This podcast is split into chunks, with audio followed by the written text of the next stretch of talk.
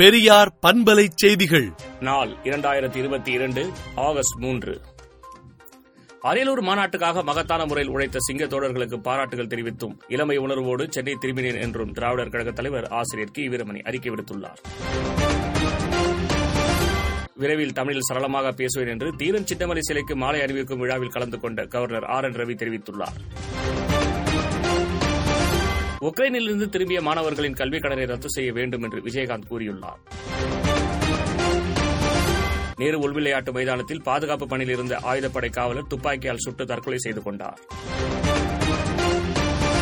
மாமல்லபுரத்தில் chess olympiad போட்டி நடைபெறும் நிலையில் கவுண்டர்களில் டிக்கெட் விற்பனை செய்யாததால் ரசிகர்கள் ஏமாற்றத்துடன் திரும்பினர். தமிழகத்தில் பனிரண்டு மாவட்டங்களில் கனமழை பெய்ய வாய்ப்புள்ளதாக சென்னை வானிலை ஆய்வு மையம் எச்சரிக்கை விடுத்துள்ளது. பவானி காவிரி ஆற்றில் ஏற்பட்ட வெள்ளம் காரணமாக இருநூறுக்கும் மேற்பட்ட வீடுகளை வெள்ள நீர் சூழ்ந்துள்ளது. ஆவி நிறுவனம் மூலம் குடிநீர் பாட்டில் தயாரிக்க திட்டமிட்டுள்ளதாக அமைச்சர் நாசர் தெரிவித்துள்ளார். தமிழ்நாட்டில் மேல் நிலவும் வளிமண்டல சூழ்ச்சி காரணமாக அடுத்த 48 மணி நேரத்தில் சென்னை நகரின் ஒரு சில பகுதிகளில் இடி மின்னலுடன் கூடிய லேசானது முதல் மிதமான மழை பெய்யக்கூடும் என சென்னை வானிலை ஆய்வு மையம் நேற்று தெரிவித்திருந்த நிலையில் சென்னையில் பல்வேறு பகுதிகளில் இன்று அதிகாலை முதல் பரவலாக மழை பெய்து வருகிறது.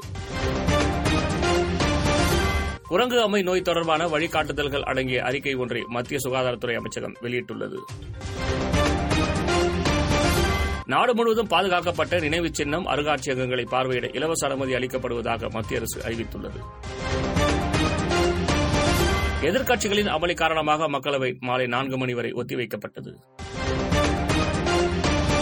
இலங்கையில் இக்கட்டான தருணத்தில் பிரதமர் மோடி தலைமையிலான இந்தியா தேவையான உதவிகளை வழங்கியது என அதிபர் ரணில் விக்ரமசிங்கோ நன்றி தெரிவித்துள்ளார். சீனாவில் உள்ள தனியார் மழலையர் பள்ளி ஒன்றில் இன்று நடந்த கத்திக்குத்து தாக்குதலில் மூன்று பேர் கொல்லப்பட்டனர்.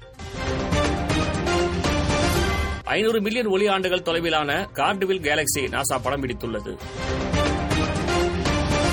பெலோசியின் தைவான் பயண நோக்கம் ஜனநாயகம் பற்றியது அல்ல என்றும் சீனாவின் இறையாண்மை பற்றியது என சீன வெளியுறவு அமைச்சகத்தின் செய்தி தொடர்பாளர் பேசியுள்ளார். விடுதலை நாளேட்டை விடுதலை டாட் இன் இணையதளத்தில் படியுங்கள். பெரியார் பண்பலை செய்திகளை நாள்தோறும் உங்கள் செல்பேசியிலேயே கேட்பதற்கு எட்டு ஒன்று இரண்டு நான்கு ஒன்று ஐந்து இரண்டு இரண்டு இரண்டு இரண்டு என்ற எண்ணுக்கு பெரியார் எஃப்எம் நியூஸ் என்று வாட்ஸ்அப் மூலம் செய்தி அனுப்புங்கள்.